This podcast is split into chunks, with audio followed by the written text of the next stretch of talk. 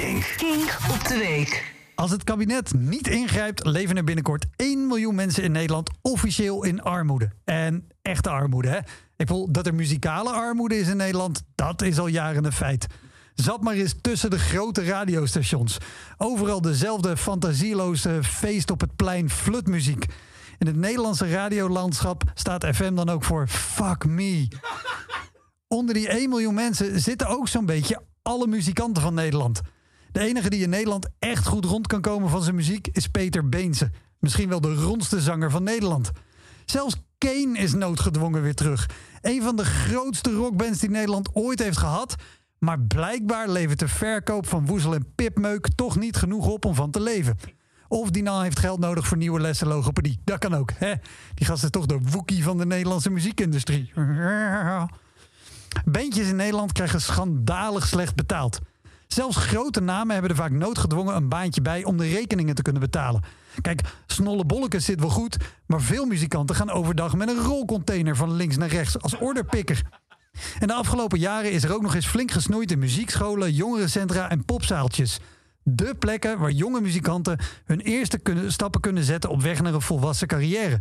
Plekken waar ze meer leren dan roepen dat die handjes de lucht in moeten. Daar hebben we overigens zelf voor gekozen. Hè? Ik bedoel, kabinet na kabinet werd gevormd door partijen die niks hebben met muziek of überhaupt met kunst. Dat zijn immers linkse hobby's. En wat je dan ook vaak hoort, ja, als je er niet van kan leven, zoek dan gewoon een echte baan. En daarmee komen we bij het goede nieuws van deze week. De rechter heeft definitief groen licht gegeven voor het Portals-project van onder andere Shell en ExxonMobil.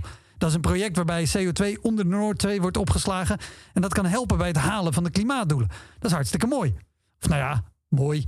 Shell en ExxonMobil krijgen 2 miljard subsidie voor dit project. Samen maken ze vorig jaar wereldwijd bijna 90 miljard euro winst. Dus echt heel hard nodig hebben ze het niet.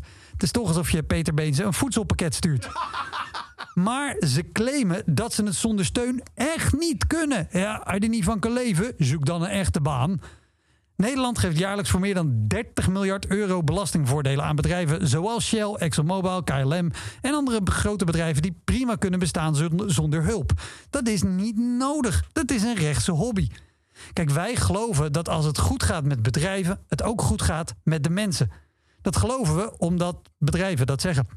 Laten we het nou eens omdraaien. Laten we zorgen dat het goed gaat met de mensen, dan gaat het ook goed met de bedrijven. Het is heel simpel. We stoppen met de enorme belastingvoordelen voor bedrijven. En van die extra inkomsten zorgen we dat iedereen een fatsoenlijk bestaansminimum heeft.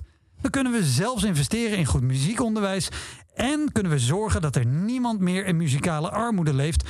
Door iedereen een DAB Plus radio te geven om overal naar King te kunnen luisteren. DAB, dat is altijd beter. Heel mooi. Dankjewel. Dankjewel.